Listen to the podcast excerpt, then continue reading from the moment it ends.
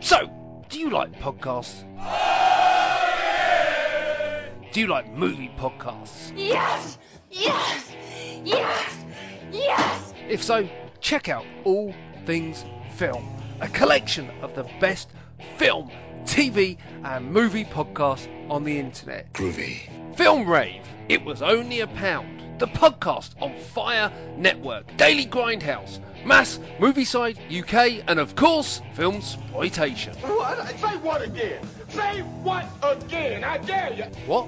Anyway, all the best podcasts, film and TV related, under one roof. That's all things film. Boys and girls, go back to your studies. Believe me, nothing in life is free. Well, au contraire, Batman. All Things Film is 100% free, and you can find out more on iTunes. Search All Things Film or online, allthingsfilm.thefilmpodcast.co.uk.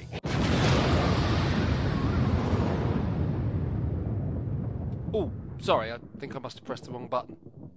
Is anyone left? Toto? I have a feeling we're not in Kansas anymore.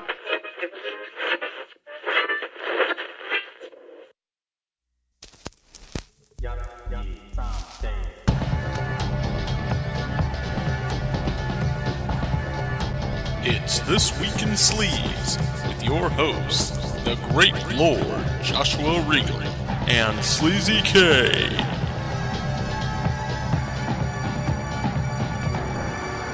This podcast has been rated Category 3. No one under 18 may be permitted.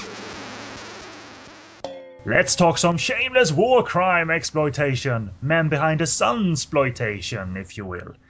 Uh, the thing is, shameless exploitation will forever fascinate me, and after Mou Tun-fei did his research and uh, provided this in your face but valid examination of the human experimentation by the Japanese during World War II at Unit 731, exploitation cash-ins appeared in uh, the wake of it, and it resulted in two semi but hardly related sequels.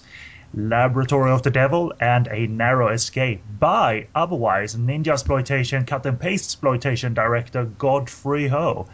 And these uh, might have gotten the titles Men Behind the Sun and the titles I just said, uh, two and three, as also known as titles elsewhere, but uh, so we're not referring to them uh, under their long, long, long names. It's Laboratory of the Devil and The Narrow Escape. Uh, but uh, without those titles, that and some title, there's no doubt what movie these movies are riffing on. Uh, it, there's no doubt that it's in this game for commercial shock value, even though they were failures in cinemas. uh, and they're in no way as thorough examinations as Mou Tun-fei's movie was. But Shameless Exploitation deserves a podcast voice to call them on their bullshit or embrace them, kind of shamelessly. Uh, they might be bullshit and you still want to embrace them, so that's possibly what we're doing here, even though I let the cat out of the bag that they're lesser in quality. But regardless, I'm Sleazy and with me is Anka Josh. I mean, the great Lord Joshua Regan. I'm sorry, I'm I'm too I'm too wrapped up in uh, thoughts of Anka Cast Anchor Cast. or Pacino Cast or, or whatever like. Uh, Hoorah. Pod- a podcast about me. I've got a great ass. Ho's got a great ass. where I can talk about me and my ass. and Sean Connery, hey, hello. I'm here too, fuck you. We're just gonna do voices. Yeah, baby. It'll be very like I'd be exhausted after one minute of switching between voices. Like Ah. a, heart attack on the podcast. Like uh, that was fun. yeah. Uh, but anyway, how, how are you? Good morning, buddy. How are you doing? Ah, doing well. I'm ready to talk about some uh, war crimes, buddy. I'm stoked. Yeah, it's uh, we, we're stepping it up in 2014 with the war crime. Come on now with the war crime. All right. Uh, it's not super pleasant or anything to do so, but it's uh, certainly a direction I, I thought we were heading in anyway, including these uh, ones. Uh, but uh, we we go from like the screening room where we do our classy shit, although it's a small like lit in red screening room that smells as well, to the tidy whitey theater, which is uh, filthy and horrendous and smells, but it is a larger space where you can, in a more relaxed way, watch uh, movies featuring real life autopsies, like we're doing tonight, or like we have. Yay! And uh, therefore, Tidy Whitey Theatre presents Laboratory of the Devil and the Narrow Escape. Uh, Men Behind the Sun 2 and 3, mostly known as. So uh, let's do it. Let's uh, jump into it. Uh, contact information. This is This Week in Sleaze on the Podcast on Fire network. Podcastonfire.com is the website with this show, all the other shows, and the bonus episodes. Podcast on Fire at googlemail.com is your one stop for feedback or some uh, some requests to actually do Anka Cast or Pacino Cast or Michael Wong Cast. Well, let me stop right there. We already initiated Michael Wong Cast in a way. Yes. You know? Imagine Michael Wong, Al Pacino, Sean Connery, and Paul Anka all in one. Like, hi, I'm Michael Wong. Ooh, ah, I'm Al Pacino. like he, he would be the more timid one. Like, uh, I'm, um, Yeah. I, I don't have too much to say. I, um, I, I don't like to take up space or anything. So, like, ooh, ah, I'll do it instead. I really enjoyed my time on Beast Cops. There's a secret in my soup. Wasn't my voice. It's, it's cool. I can fly a helicopter. No, none of y'all can do that, right? Ooh, ah, no, I can't. Maybe he can. I don't know anything about Al Pacino, private, his private life, if he took flying lessons or not. Who knows? Who knows? Who knows? You know, there's more than Travolta in that town that uh, can, can fly, possibly. You know. Uh, but anyway, uh, that's the email. Uh, Facebook, like our page, facebook.com forward slash PWF network. Uh, join the discussion group. Uh, link available on that page, but you can uh, more easily find it by typing in Podcast on Fire Network in the search bar, and you can request to be added, and you're in. So thank you very much for all the chat and interaction and what have you. It's been it's been good. In, in particular, I mean, not to make it all about us or anything. Well, thank you in all seriousness for all the wonderful feedback to our Men Behind the Sun episode, Yes. uh, which was uh, a, a lot of serious work and uh, a lot of time went into it. And I thought we did really well on the show. I thought, like, man, this came out like snappy and it flowed and uh, the information was delivered in a clear way, despite me having the Bork Bork accent and all of that.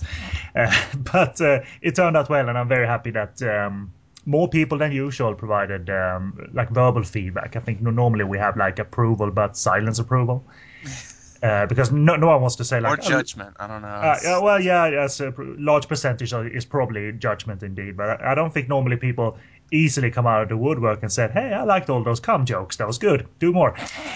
This time it was a serious subject, and uh, people appreciated that. And uh, it's a known movie, yes, but uh, uh, regardless, I was very, very blown away by uh, the feedback.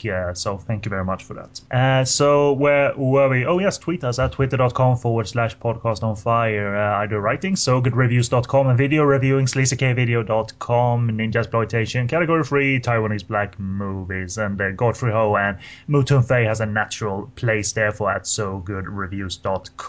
Men Behind the Sun got a big review. The other two movies tonight, smaller reviews because uh, frankly they don't deserve much more. or, or, or there's nothing else to say really. It's uh, well, these are my thoughts. So can't do extended like um, uh, thesis thesis on uh, this one or anything. But maybe someone will in the future. I won't. Uh, tweet me, twitter.com forward slash so good reviews. Subscribe to This Week in Sleaze on iTunes. Uh, rate us and leave a small written comment. That would be very appreciated and also helpful in the long run to get us uh, some more exposure and uh, what have you. So thank you to everybody who has done so. And stream us on Stitcher, available online. But uh, the smoother way to listen to Stitcher is on your uh, various um, on your tablet, your iPad, or your phone, iPhone, or Android. And uh, that app is free. And once you're in, type in this week in Sleaze to find us and add us to your favorites if you like us that much. And finally, Brian Kirby at shelflifeclothing.com helps out with music on the show. Joshua does as well, but he doesn't. He doesn't have a t-shirt line to plug, so so that would So be that. buy but- some fucking t-shirts. well, you you know you know a friend that uh, prints T-shirts, so maybe you can you you know you're not totally disconnected to the to the T-shirt world. yeah, such. yeah, but I'm not about to step on Kirby's toes. Maybe we should really act for the first. Yeah, yeah. Brian Kirby is such he's, he's such an angel normally, but when someone steps into his territory, Yeah. then, the, then the devil comes out. Like a, and a smackdown is in order. Oh yeah, he's he's been known to put a hurting on different shops. I've heard about him. Well, this is all theory. We're not saying you're bad, I'm sorry. It was Joshua. oh, it was Al Pacino. Oh, ah, yes. Oh, uh, Brian Kirby doesn't have a And brain. up the horse's head in your bed. Oh, wow. Uh, but hit him up to buy some t-shirts and uh, you know i'm gonna put in the request to brian formally that we want the michael wong t-shirt. And uh, we're gonna let him like his uh, creativity bloom after that. Because We're the only two who want. i'd buy it. I'd buy 20 for heaven's sake. Oh, okay. I have to get my friends like check this out. This is a chinese american guy on the, this. It, he's called michael wong. What? I'm getting a t-shirt with a dude on it? Yeah. Yeah. isn't it hot he's just standing there yeah That's him. maybe in a, like a heroic pose next to a helicopter or something with a saxophone in his back pocket and some Chinese English uh, uh, words in a thought bubble or like a comic book uh, like dialogue bubble. Yeah. A couple of pieces of Chinese, a lot of English. Great. Uh, you know, I'm, I'm gonna hit you up, Brian. Uh, send you this uh, sound file so you can uh, see if you um, can find some inspiration in that because I know you're an inspir- uh, you're an inspiration and you're a creative bastard, Brian. So Shelf Life Clothing, hit them up and buy some t-shirts and uh, plug your endeavors, sir. Your writing endeavor and your podcast endeavor. BuriedCelluloid.net is where I write about movies and such. Just kind of on a hiatus right this second. Only going to be reviewing what I have to because you know school is tough. And uh, the Trashy Trio. That's uh, the other podcast where I talk about dirty movies. And uh, And uh, at the time of recording, hit double digits. So congratulations. You know that's staying power. That's dedication. oh yeah, Ten episodes. It is a milestone. It really is. So good on it you. is. Yeah, as long as they want to keep doing it, I will forever keep doing it. Yeah, you certainly. Uh, you don't want to revert back to a duo because now you're. It's so established your different Right. personalities and how they merge. I couldn't couldn't do it without Jay, and I couldn't do it without Wendy. hmm There, there, there'll be no pedophile stories or, or without Wendy. Yes. I've said too much, but that's where you hear. That's what you hear on podcast on fire. Sorry, Trashy 3 or ten, like pedophile stories. it involved Wendy, but Oh, it's God. it was a false accusation, so don't worry. Yes, yes, yes. She's, Wendy's not really a pedophile for you Oh, know. no. Wonderful, wonderful, wonderful, and funny woman. So it's her friends that sucked in this. She's always her friends that suck, man. Oh, Uh, but uh, yeah, you can find uh, you, uh, you guys on Facebook and online and on the pod, and on on the on the Stitcher and on the iTunes and on the intrawebs and what have you. yes. Yeah, trashytrio.libsyn.com is it? Yes, that's it. Mm-hmm. Or is it the Trashy Trio? It's one of those. Google the Trashy Trio podcast. You'll find us. Or follow the link in the show post uh, or in Or- shows or the show description to this episode. Because we always link directly to you and all of that, so it'll it'll be relevant. So with plugs out of the way, we're taking a short musical break, and after that we are discussing Laboratory of the Devil from 1992 by Godfrey Ho, the ninja guy. Imagine imagine that you're making exploitation movies, but this is past the ninja era and him into the Unit 731 era in the 90s, if you will, because he made two of them. So uh, sit, sit tight and we'll talk uh, Godfrey Ho's uh, legacy and these two movies after the break.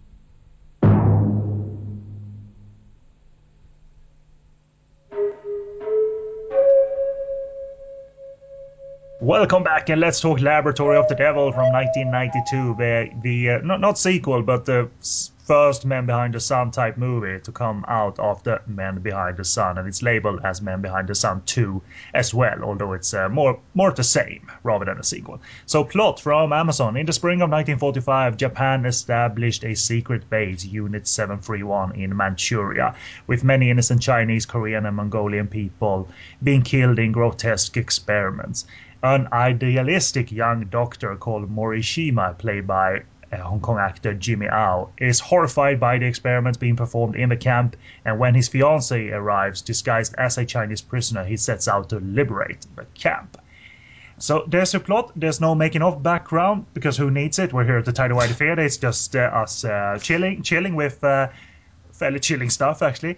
But uh, you know, Godfrey Ho has been mentioned a bunch of times, and I thought uh, we'd uh, recycle the Godfrey Ho background that the Podcast on Fire Network did when recording our undefeatable commentary for the of Rothrock uh, movie. Oh yeah. Uh, but that hasn't been heard on this week in Slee, so let's talk Godfrey Ho and share our spontaneous thoughts on him. And interject and interrupt at any time, Josh, because you're now more in Godfrey Ho land than ever. You know, you've immersed yourself a little bit more in Godfrey Ho land, if you will. I love the ninjas. Indeed, the IFD, uh, the IFD era, the classic uh, cinema that's uh, bound to be picked up by Criterion uh, for uh, box set, uh, Ah. Blu-ray box sets, and commentaries by Scorsese and and filmmakers like that who wants to talk of Joseph and Godfrey Ho and what they provided for cinema. And Richard Harrison is there also, hug, hugging Godfrey Ho and Joseph and saying, "You were right, we are friends."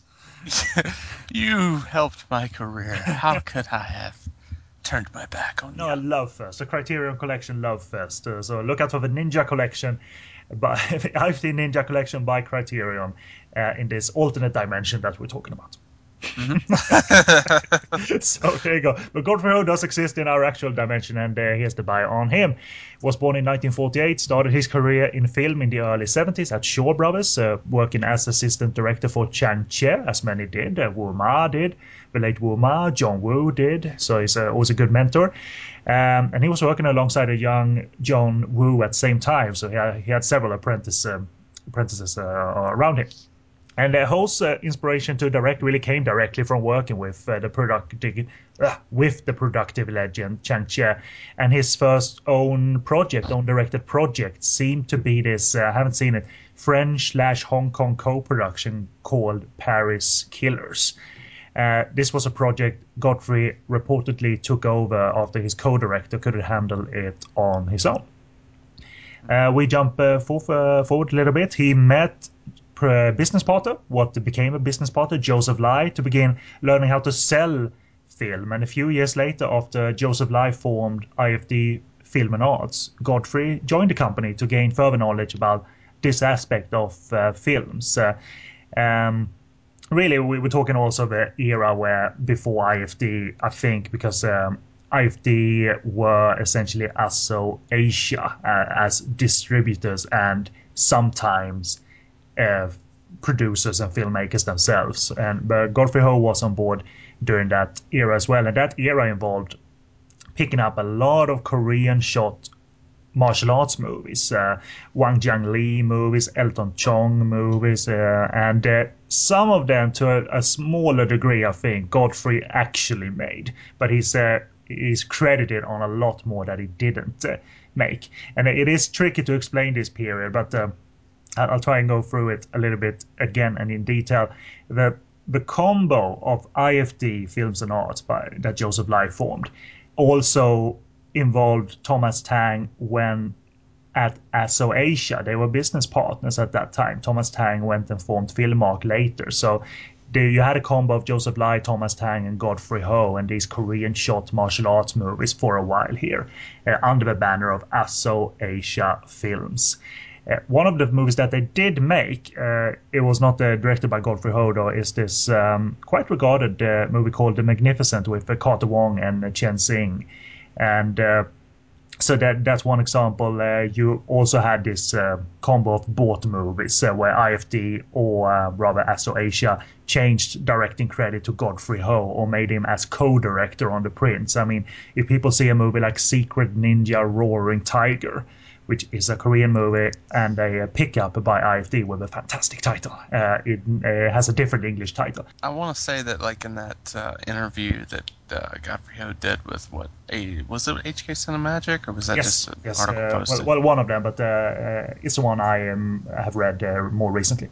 Yeah, that that one. I, I want to say that like Godfrey like replied to a question about you know the way that they made the movies and everything like that, and he was saying he made it sound as if like he had like a second unit you know shooting the you know asian films and stuff like that whereas and then he would come in and do the uh, thing but like when obviously they just purchased or I don't know if I stole.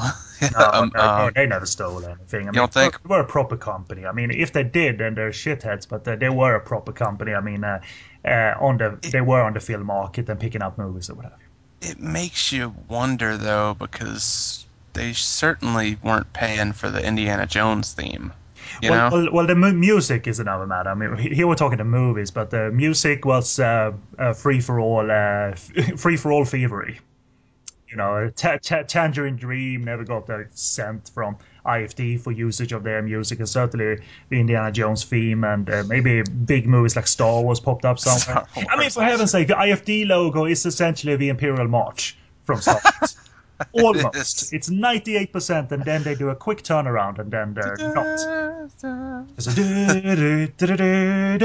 du- Uh, so there you go. But uh, no, that, that that's a misconception that they were thieves and stole like incomplete movies and what have you. Um, but but uh, it uh, it's uh, sad though when um, the original directors kind of get lost in the mix uh, because again, Se- Secret Ninja: Roaring Tiger was directed by a very known a South Korean director called Kim Si Hyun, who directed a lot of good uh, martial arts movies, including that one, Secret Ninja Roaring Tiger, and I don't remember the original English title. Really good stuff, but it's solely credited to Godfrey Ho, which uh, I'm, I'm not totally on board with, if I'm being honest with you. right? Uh, because, especially when it's actually good. And you're like, uh, okay, if, if his name is on a crap movie, then fine.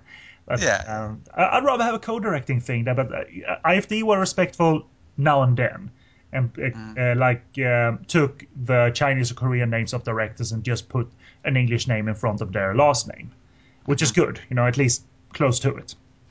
Kind of points you in the right direction, at least. I, th- I think so, yeah. And nowadays the databases are quite solid. If you look up Secret Ninja Roaring Tiger on Hong Kong Movie Database, there is some info about what it was called in Korean. I saw a link uh, somewhere to a Korean uh, movie database, so you can see the original poster and what have you. So, so nowadays the information is a bit more clear.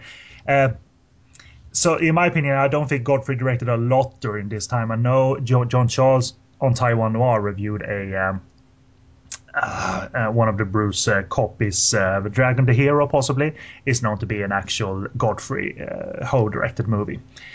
Um, so, so what happened afterwards? Obviously, that um, uh, Go- uh, Joseph Lai and Thomas Tang uh, disbanded. Uh, Thomas Tang formed Filmark, doing the same thing. You know, d- picking up movies, uh, sending sending them out into the world, and later making cut and paste uh, productions, just like IFD did.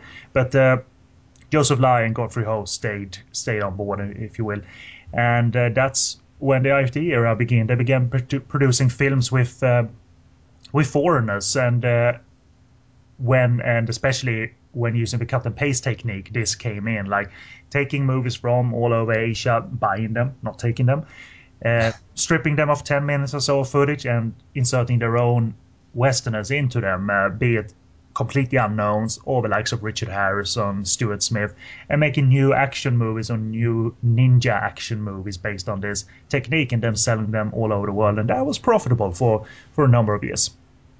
Because the ninja was the rage in the 80s, you know, thanks to Enter the Ninja and uh, even Revenge of the Ninja, which is uh, greater than the first movie. Uh, it worked for a number of years, and that Filmark did the same. Thomas Tang did the same. So, uh, and and that's the world you're kind of inserted yourself in, Joshua, the the IFD era when it comes to the ninja exploitation stuff. So, any spontaneous thoughts now that you've uh, been christened, if you will, like you you've lost your IFD virginity? Uh, I can't explain it. I don't. I don't know why I watch them, but uh, you know they're not technically well made or anything remotely close to that. But uh, there's, there's something about them, you know, especially the good ones, like the ones that are closest to being traditionally entertaining. Those are just there's something special about them. I like that traditionally entertaining. yeah, like- We're watching what Ken likes is not what it is. No one knows. the ones the ones that are just entertaining because kind of how bad they are i guess would be the non-traditional ones and how they merge footage uh, with themselves, if you will, and the original movies is always fun. I mean, uh, the thing is here, obviously, one of their most more, more frequently used players was American actor and former former Italian uh, spaghetti western actor and gladiator movie actor and spy actor Richard Harrison.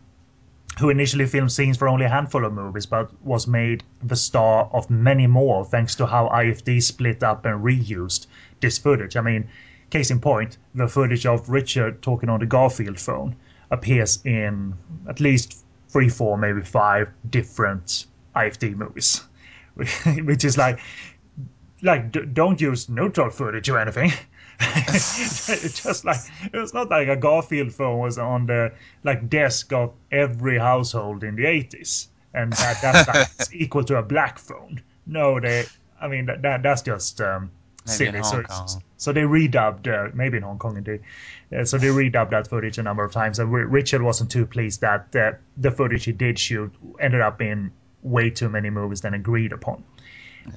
The thing is, he um, he always makes it sound like he like shot one movie, and then they cut that up into how, however many movies they ended up doing, which is uh, nah, I don't think that's true because if you look at those uh, that footage, I think he had a Hong Kong stint. Um, like uh, two, three, uh, it was there two, three times or what have you, because his facial hair changes and uh, really his demeanor changes from movie to movie. So I think, uh, you know, it's not like they started him with a particular haircut, mustache, and then shaved it off as they went along. I think he was there for a number of times and knew somewhat of what was going on, but not the extent of it. And I think he's in the right, but he's not as much of a victim as he um, makes himself out to be. I don't think I heard Mike Abbott or someone uh, say he had been there, you know, three times or something like that. It makes sense. Yeah. Uh, so, so that that's the kind of the story of uh, Richard Harrison. Obviously, they uh, uh, had a lot of um, lot of uh, uncredited and unauthorized music in their movies. Uh, but what, they did bring up, you know, Godfrey Ho was a part of that, and bring forth was. A lot of like Thai, Filipino, and Taiwanese crime cinema and action pictures that otherwise would never been seen in the Western market, even though they were part of these cut and paste movies. You still got uh, kind of basic structure of some of these movies intact, and therefore that's the only way to see certain Taiwanese classics and what have you. But if they uh, sent those movies out complete as well, you know, before the cut and paste uh, era, uh, which is uh, why I credit them for, um, you know, being uh, being good to, uh, in particular, Taiwanese cinema and especially when they ended up in widescreen on Japanese VHS and what have you, in these glorious looking prints. So uh, they did um, they did uh, save some cool stuff indeed. Uh, rumors on the interweb say that Godfrey Ho became involved with the production company Filmark International, the Thomas Tang company, a competing company that. Uh, used the same techniques. They made ninja action. They used some some of the same actors. Uh, Stuart Smith, Mike Abbott appeared uh, every now and again at Filmark. But uh, Godfrey Ho's own statement in that interview that Josh said, sa- st- he stated that he only used his uh, English name on movies, his Chinese name on movies, uh, an English name like Benny Ho or Godfrey Hall, which is his credit on those Cynthia Rothrock movies, and all those other credits are uh, it's not him. It's not him. So if you see like uh, on Filmark uh, movies, like um, or even IFD movies after Godfrey Ho left in the late eighties, you see Alton Chung, you see Edgar Jare, Joe Livingstone, etc. Those people are mystery people at this age, you know.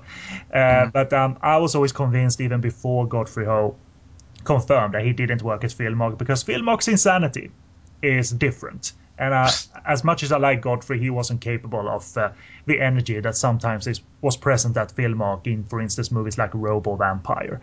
Um, and uh, even, you know, you read that interview as well. Even, you know, Stuart Smith, actor Stuart Smith, essentially confirmed that Godfrey Ho did not work at Filmark. Yeah. Uh, so there, there's that put to bed, you know. So, uh, but the formula worked worked very well, and both like Joseph Lai and Thomas Tang, they um, they uh, they got some business going there, and Godfrey Ho was part of the directing and sort of editing uh, team, post production team at uh, IFD. Uh, but after IFD, um, his IFD era at the end of the 80s, he started directing so-called proper movies in the early 90s. You know, complete movies, not these cut and paste movies. Uh, you have uh, femme fatale action movies like Lethal Panther or Panther. Uh, I remember liking Angel Enforcers quite a bit. Uh, but he also made three movies with Cynthia Rothrock, yeah, among other movies, and probably the best one uh, out of that bunch, Undefeatable, with uh, Cynthia Rothrock and featuring some uh, very classic male on male fight action between Don Niam and John Ritz Miller. At the classic finale, shirts off, oiled up, and uh, Stingray. Stingray, indeed. In the in the subtitles for the uh, Hong Kong edit of Undefeatable, the Bloody Mary Killer edit, the subtitles uh, instead of Stingray say Devilfish. so that's their approximation of uh, what the cant because it's dubbed into Cantonese too. So they had that audio like devil fish. devil fish is uh, it's that Michael Sopke movie or whatever. Who? Really? I think Lamberto Durad, Lamberto Bava maybe directed that. I really? Oh, it's a proper connection then. Ooh, Yeah. artful connection, connection even. So Yeah. uh, he, he also made uh, Honor and Glory with Cynthia Rothrock, which I wasn't uh, a big fan of. Uh, Undefeatable clicked a lot more. And uh, Godfrey stepped out of the movie business in the early 2000s to teach uh, filmmaking to students at the Multimedia Innovation Center of the Polytechnic University in Hong Kong. And, as far as I know, he is still teaching, uh, although I don't know if um, he's teaching at that particular uni. So, uh, so there you go. I mean, in general, do, do you like it? Do you like Godfrey Ho's other movies? If you've seen some of his other movies, uh, or is it only undefeatable outside of IFD? Uh, I've seen. I really, I don't know. Just uh, undefeatable, I suppose, in these films. Uh, I, I recommend a fair few of them. I mean, he, he's done some cool action movies. Been part of them. Princess Madam with Moon Lee and uh, Sharon Yeung. I really liked.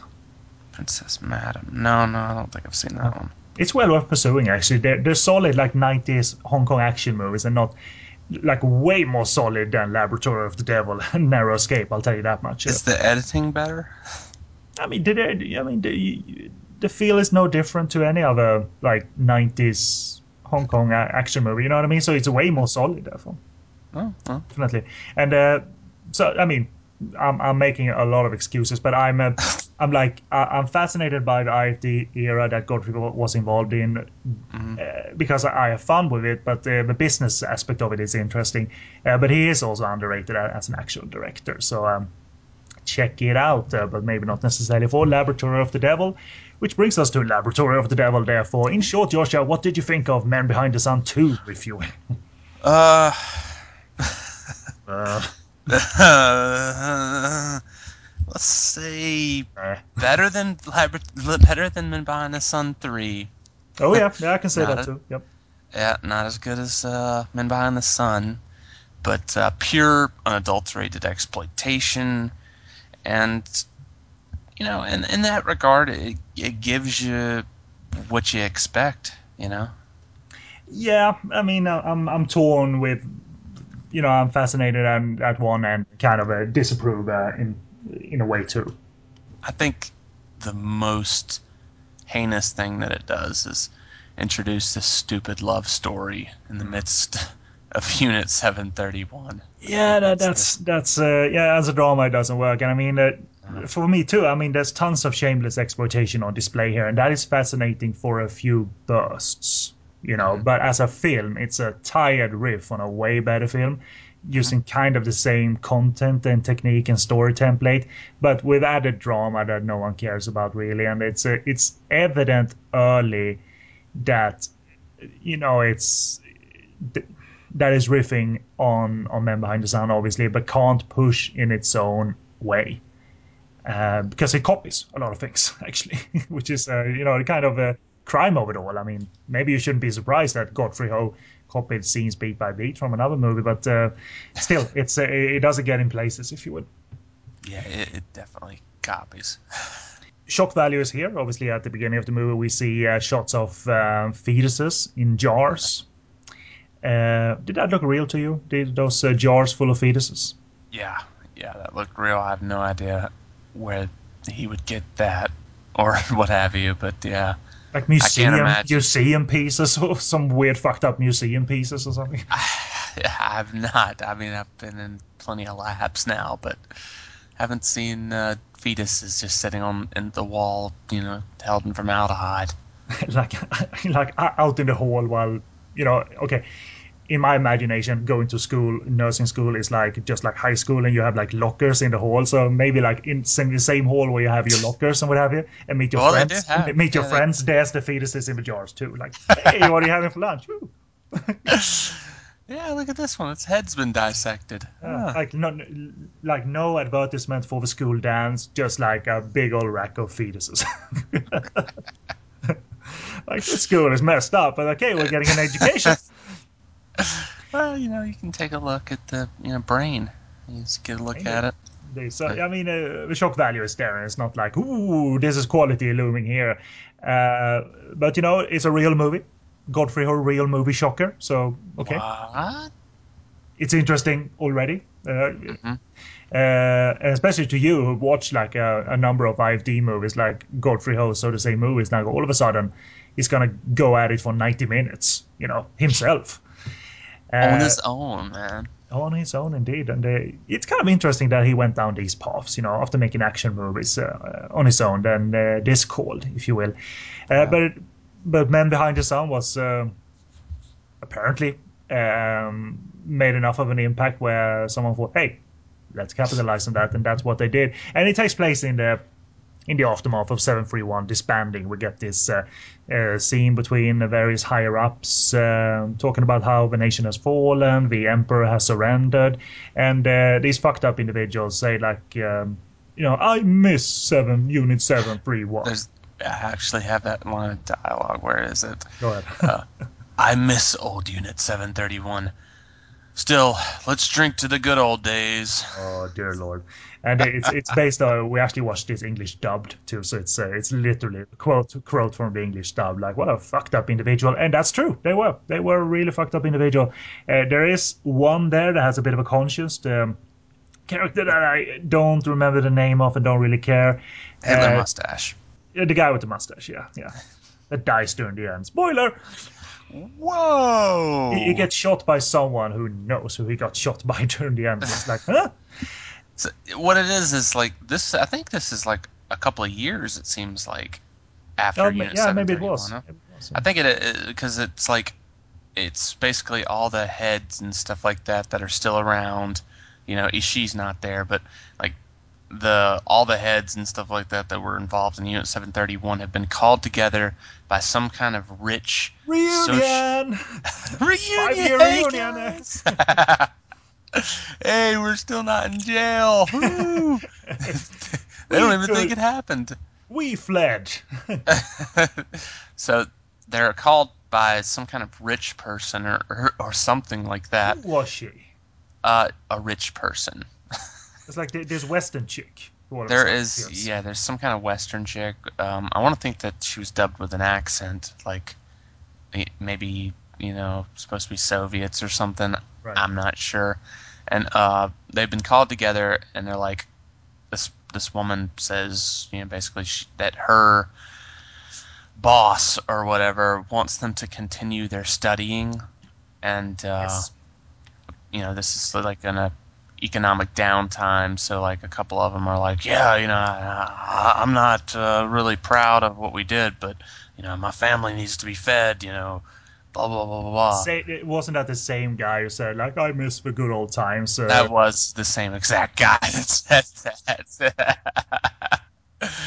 and so, uh, yeah, they're all saying that. And then the guy with the Hitler mustache is like, we must remember the lesson of, and I, s- I swear he says, Forno Hizachi.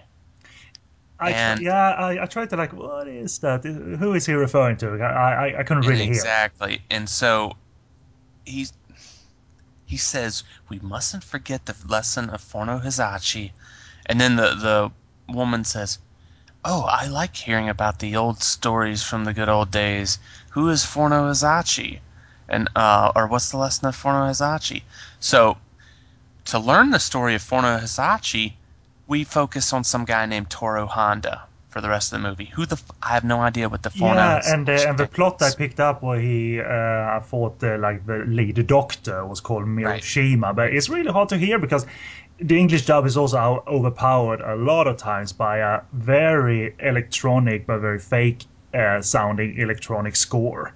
Like they have these uh, typical like drum whirls and drum beats like you accompany military movies, but Yeah. done in a very like cheesy electronic way, and that shit is loud and it's all over the movie too. Like they're, they're, they're talking and then you got dum ba bum ba bum bum bum bum bum. Like hey, It's exactly. trying to watch a movie here. Bum, ba-da-dum, ba-da-dum, bum, I mean, it's the theme of the movie. yeah, it is that annoying. Like, Shut up, Josh. Yes. I'm sorry. So, so, so, so that's like okay. Then they start recapping it, and we get planted into what the Japanese were pushing for at this time, which we kn- knew from one, and that was germ warfare. Uh, so again, we we we get thrown into um, into all of that, but it's very vague. I mean, we get the story structure, we get the let's even if his character wasn't called Miroshima, I'll say he was for Jimmy Ao character. We get his story where where he's been sent to Unit Seven Three One. He leaves his love behind, and what he also leaves behind is some kind of uh, a friend, I suppose, who wants to move in and uh, woo his girlfriend. He's really like a slimy looking guy who looks super evil. Yes. He's got like dark rings around his eyes almost and stuff. Like, I'm nice. So, and he even chases her at one point, like, I love you, I love you, and chases her in the woods and what have you. Like, oh, dude, wooing is uh, done with finesse. just look at Charlie Cho. Yes, indeed. Even Charlie knew better than to chase people. and at least Charlie got, you know, got his uh, wiener out and managed to get somewhere. You, Yeah. You, on the other hand, did not.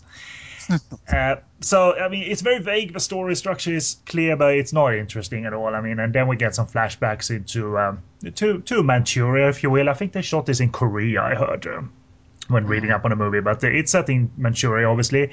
Uh, the harsh landscape looks uh, pretty good. I mean, Korea always makes for good-looking uh, uh, scenery because it's uh, slightly wintry. You know, it's not covered in Yeah. snow, but it has that harsh, like cold landscape that I always enjoy in uh, movies, whether it's uh, martial arts movies and what have you. Yeah.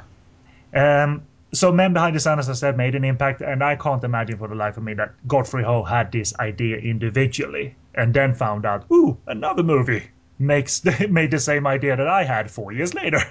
You know, it's I it's clearly whether he's you know was the force that uh, made this movie happen. I don't know, but um, again, there's no um, you know from the first like autopsy scene that this is definitely riffing on Men Behind the Sun in many ways, including doing the same thing, but also doing it for real. So that's my kind of setup to you to talk about the quite horrific looking autopsy scene at the beginning of the movie. Yeah. Yeah, that's uh, pretty uh, brutal. Fake or fake or real, first of all. Um, real. Hmm. I, I, I, I can't imagine that Godfrey Ho would have the uh, money to fake it, basically. Mhm. You know? Even though these two sequels appear to be uh, fairly decent in budget, you know, Sure. compared to what you know you expect from Godfrey Ho, but like faking this would be pretty difficult. It's uh, basically uh, a dead woman, and like you can even kind of look at the the folds of the vagina and kind of tell that it's real, you know. And uh, yeah, and they cut her open, and uh, you can tell that the body's been preserved, like uh, the darkness of the skin, the, uh, and then when the organs start coming out, like you can look at like the uh, All The grey and black, all of them. Like yeah, yeah, it looks the same as like when I've done dissections on like frogs that have been kept in like formaldehyde or rats and things like that. Mm. It's like you can tell the organs have this dark color to them and stuff like that. And you can tell also the fluid sitting inside of the body and everything like that. Like when they take out the uh, intestines and the, uh, all the the lungs and everything like that. When they get most of that out of there, there's this fluid all sitting at the bottom of the body, and it's not just blood. It's basically some other type of fluid, as if that body's been preserved in something. But And she looks like uh, a bit contorted as well. Like she doesn't have a super peaceful face either. She looks like uh, Right. she just yeah, you know what I mean. She uh, it, it looks horrible because she doesn't look peaceful at all. yeah, yeah, and uh, yeah, everything seems to be anatomically correct in there. Yeah. You know that I could tell. They and then uh, take out the heart, of course, to do that. The classic. Heart gag or what have you. Yeah, yeah. maybe some close-ups, uh, as with one, are more uh, s- some sl- small builds and or animal organs that they had to dig around in. Yeah. Um, what trips me out is that you know uh, the, that they cut off the arms and legs.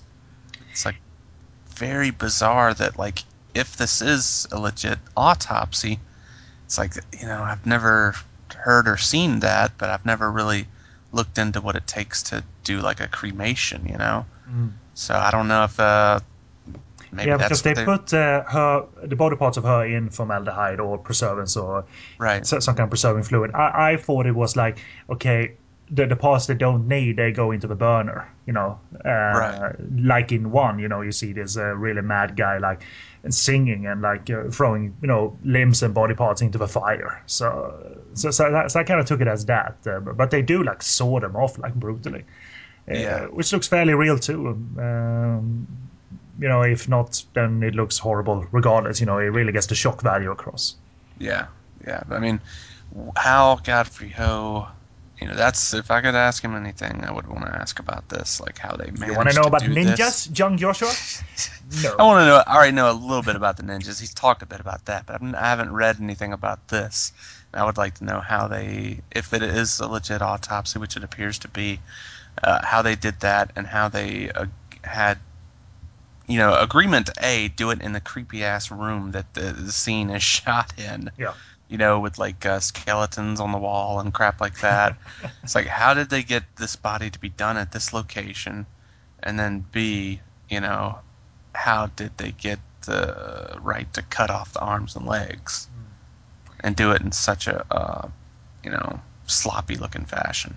Yeah, exactly. It's uh, it's not uh, surgical or anything. It's just like saws, uh, literally saws, like Right. Yeah. It's not nice. Uh, and, and obviously, it's uh, to show uh, the uh, doctors there that uh, it's part of the experimentation. So they're doing this in front of a, s- um, a group of doctors, like seven or eight of them, and our uh, Jimmy our characters. Obviously, he's the conscience of the movie, so he's disgusted. He isn't prepared for for this, and he misses his girl. So there's your like drama, and apparently he has a best buddy too, who we care about zero percent about, especially when he dies. Like we were so good, we were so close friends, and there's melodrama and shit. Like re- two, three scenes of that, then we're supposed to care Godfrey that his that his friend dies. Mm, And no, Yeah. we don't. And speaking of uh, the people watching in the background and whatnot of during that scene, the uh, autopsy, one of them happens to be in part three. We'll talk about that later. Hmm. Uh, I'm not too sure who you're referring to actually. it's one- actually no, it's one of the characters. Like later on, when they have this stupid flashback to the sequence or whatever, it's because one of them is one of the groups of guys watching, right, right, right. Okay. Uh, and he's like, "Ooh, I'm hated Unit 731." Uh, it's uh, you know we're not caring for this movie as much as Men Behind the Sun one, and for, for a reason, you know. And they, you know it's it's fun to watch a movie like the freezing chamber sequence because I love seeing people copying other stuff and copying it badly and a lot more in a tamer way and and in a super clear way too. It's not like well we it's our reinterpretation of it like these fucking remakes nowadays. Like oh No. boy, it's my it's a reinterpretation of the original, not a remake. You know, and and what, Go- what Godfrey do is like not at all uh, the same freezing sequence in terms of putting this poor woman outside and having her woman uh, her uh, limbs uh, like uh, freeze and having icicles forming and what have you. Here they have chambers. So, Yeah. uh, want to talk a little bit about because I don't think you you you digged uh, that sequence in terms of uh, ooh what an original thing Godfrey Ho did here. I mean, uh, what do you think of the sequence in total? Um, I mean, it's the same exact sequence, Yeah. basically. They, they, they have they have indoor chambers. That's the only difference. Right, yeah, yeah. They put they put her hand in the thing and freeze her hand, and then take it and then go dip it in the water or boiling hot water or what have you. And, uh, and they do it. They, do it multiple times. Like put them in free ch- freeze chamber at one degree, uh, one particular degree. Get them out. Put them in water. In again. Water. In again. Water. Like rinse and repeat. right. And and then they do the same cheesy effect, uh, which is what when all is said and done. Peeled the skin off of her bones, basically. That's essentially all it is. And uh, It's hard to pull that effect off. I think. I mean, they, they were working Right. with uh, the budget they were working with, and they saw how they did it in the first one. So probably that's what we can do. You know, and it's right, this looks slightly more fake than the other one. Both are kind of brutal. Both are kind of like ugh, you know. Yeah. But uh, yeah, this one you can kind of see the way her she's holding. Like you can see easily see how she's holding prosthetic limbs Yeah. in her shirt. You know, she's got wearing a long sleeve or what have you, and you can see where the uh, prosthetic limb, you know, basically bends. Yeah. You know, and uh, just even more obvious. fairly effective, simple effects. Uh, Right. but um, still, uh, Hong Kong cinema wasn't uh, B capable. You know what I mean? Uh, so uh, it, it's still like this, along with Men Behind the Sun one, and to a degree three. It's still very unusual to have these sides out of a Hong Kong movie or a mainland movie. This nasty edge to um, to Hong Kong exploitation, even though this was 1992 and Category Three was becoming mainstream these three movies still represent something uh, somewhat on the fringe, like whoa, Hong Kong nasties, like true Hong Kong nasties, uh, and without mainstream actors. I mean, Doctor Lamb is a Hong Kong nasty that stars Simon Yam, so this was still like away from, you know, the Simon Yams and the Anthony Wongs, if you will. Maybe they wanted in on the action, but they weren't. Simon yeah please. was like, "Play, come on, I want to play Ishii. I'll play the guard. I don't care." Uh, the, the the freezing effects looks crap too. It looks like they took they have like uh, small little uh, transparent like Freddy shower caps on their on their heads to simulate that they their hair has frozen. So it's like it makes you appreciate Mou Tun-fei's effort so much more that the, that that freezing effect uh, you know on her was massive and so effective. Like seeing her outside and those Right. icicles growing on her. But here it's like put some you know, take a shower cap and take as much away from it as you can so it looks transparent and, and a bit Freddy and white. And then that's freezing effect for us. You know, cat print moving on. That's done. Uh, so it looks, uh, you know, it's it, it's kind of laughable, but uh, it gets the job done a little bit here and there. And we follow that up with the classic, uh, you know, guy having his hands frozen, and then someone taking a hammer and smashing him in front of him. We get that too. Yep. Uh, this one, good and bad. Uh, the good is like there's a, a shot where like you see the guy about to slam down his baton onto the dude's uh, hand. Yep. And it looks like he's throwing force with that. So it's like, dang, I can imagine the actor just got his Hey! hands. I mean, I imagine he got his hands smacked. Yeah. But they do a quick cut at the moment of impact and go to a different shot that I'm has hurting the op- you, Mr. Director. Like, fuck you, we got the shot. Cat print moving Three more times. Let's do it. But uh, Al Pacino wouldn't complain. He would say, ooh, ah. oh, uh, Hit me. breaking my hands. you think I care? so, so then uh, the next shot is like the obvious fake hand being smashed and broken and stuff like that. Not as effective as uh, the Men Behind the Sun sequence because in that the the actor who had his hands being broken was uh, you know a bit more obvious with his you know fear and stuff like that. This dude just kind of lets him do it. Mm. But like in Men Behind the Sun, the guy was like, "Oh my god!" Uh, you know, freaking out as you would. It's, it's also somewhat tamer, you know. and It, it's it's they attempt to be extreme and harsh, and it's not as well done, and the effect Right. is certainly not as well translated. Uh, uh, I mean, there's even sloppy things in this movie. I mean, um, Mm. before that note, I have written human vivisection with sed- sedation gets its scene, and they do that Right. on an adult, uh, uh, which is um, I don't remember the specifics of that scene other than that and the fact that one of the doctors holds up this uh, this heart, not beating heart, like gleefully holding up the heart, like yeah, Oh I did, yeah, it's did something." hilarious. That's hilarious. yeah, it's uh yeah this the vivisection sequence is um obviously faked uh this time around. Yes. They they take a uh Maybe that's why Plastic. they're making in notes like fake. I won't have it. they take a plastic sheet basically and cover the entire victim. That way, it's basically just a you know a, a shot of flesh underneath uh, this a little small square of flesh. So then uh, they cut it open and stuff like that, and just dig in there and get the heart and everything. But it's uh, they're obviously not going through the rib cage or anything like that, so it's obviously faked. And uh, yeah, they get a heart and it's beating. To get it's a heart. beating. It's it's it's beating forever outside of the body without being dipped in any kind of fluid to make it beat or anything like that. So Is that what happens? that can, can, yeah. can you put it in the fluid and it can still beat? yeah yeah, there's like um How does that work? It's basically like the, the fluid and stuff like that has uh, these uh, different type of like I forget what they are, like what it has in it, but when, they put it in there, You should know this stuff. Like, oh, I don't know. I don't know, well, Cam. they have the the SA node basically is the conduction for the heart. It's this part of your heart that tells your heart, you know, when to beat and how to beat.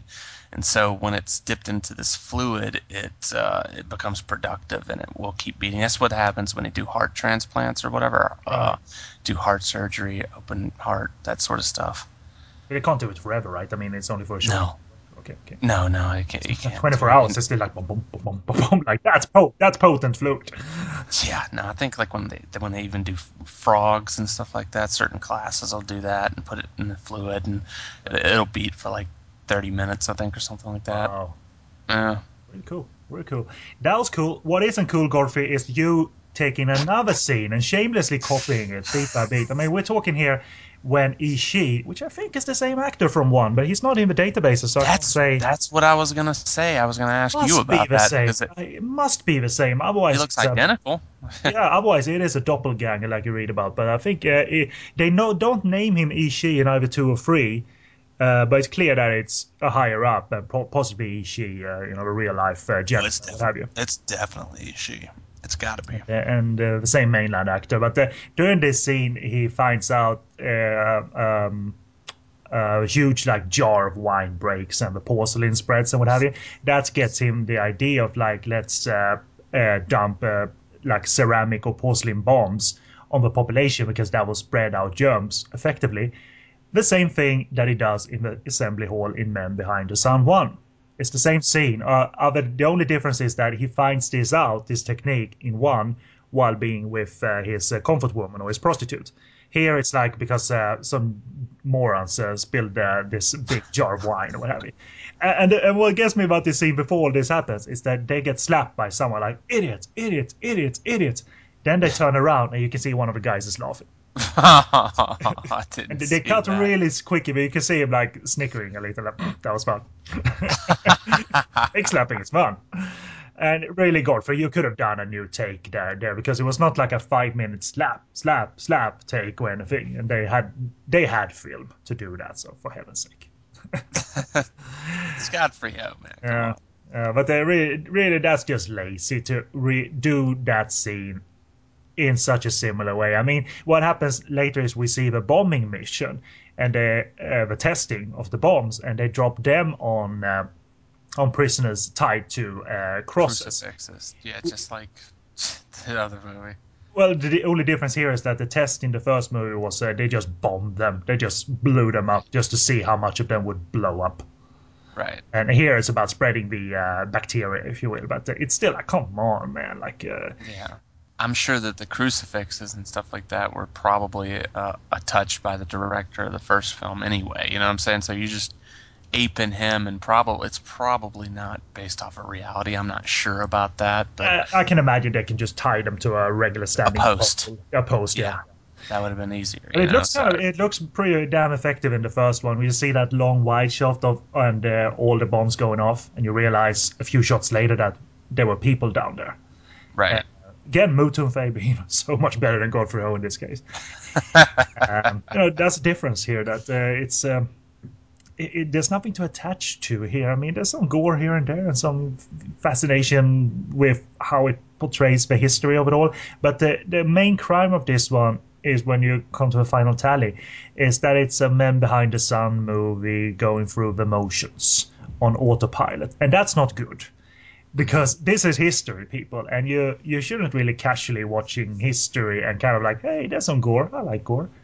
Yeah. You should really casually be watching history like like that. So I- I'm not demanding that Godfrey Ho should be as good as Mou Tun-fei, but an effect needs to be there for this horrible stuff to be effective, and they're and they're really like open with the fact that we're making, you know, we're recreating real life history here, but it's so limp and it's so Right. Lacking in effect and affection, especially when, as you said at the top of the review, involving uh, like the main drama and the romance, uh, the romance of it all trickling in as well. It's um, you you don't care, you don't care. No. It wouldn't have been better without it. Uh, it would just be like a little bit shorter, right? Yeah. I don't know. The, the editing in this movie is really weird. I was going to mention that.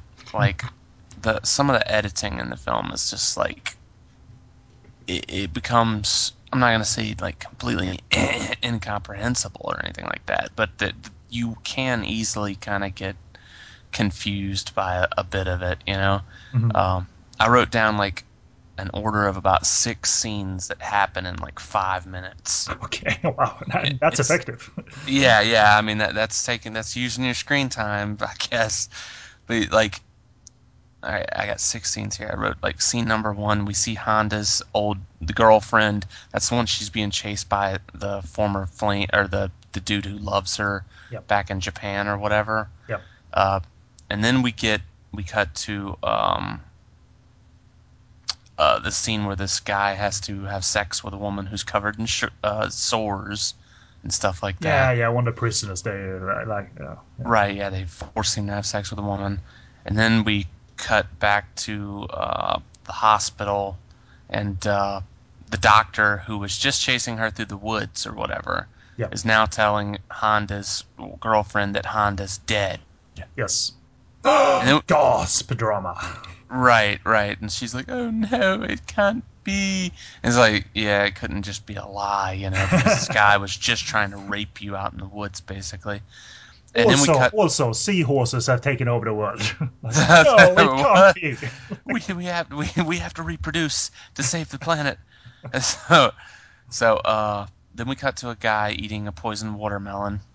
Yes. Uh, also well, infected for, stuff. being force fed. Force fed, yeah. Uh, num num num num num poison watermelon. Num num num num. cut to some more guys being shot, and then number the sixth scene, uh, the sneaky doctor gets confronted by Honda's father. Hmm. So it's like that's six different things that happen in a course of about five minutes, and at least two or three of those scenes should have been like expounded upon if you're really trying to create drama and everything like that. All this, montage of the various shit that they did to prisoners rather than have a scene. yeah, Another yeah, scene. it's just like this, then this, then this, then this, then you know what I'm saying? It's like Yeah. this back and forth thing. It's literally back and forth in my notes here, and yeah, it just it doesn't really work. You know, it, it just Especially when trying to do a confusion. drama, like do it uh, in a micro kind of fashion, like. Uh, Right. uh, but hey, hey, audiences, drama here, drama here. Oh, that's interesting. Audience, Yeah. uh, torture spend- here, torture here. We're gonna spend 30 seconds or 45 seconds probably on the scene where like this guy tries to convince Honda's you know wife that Honda's dead. You know what I'm saying? We're gonna spend, spend the same amount of time that we do on that as probably the watermelon. Yeah. You know, being poisoned or whatever.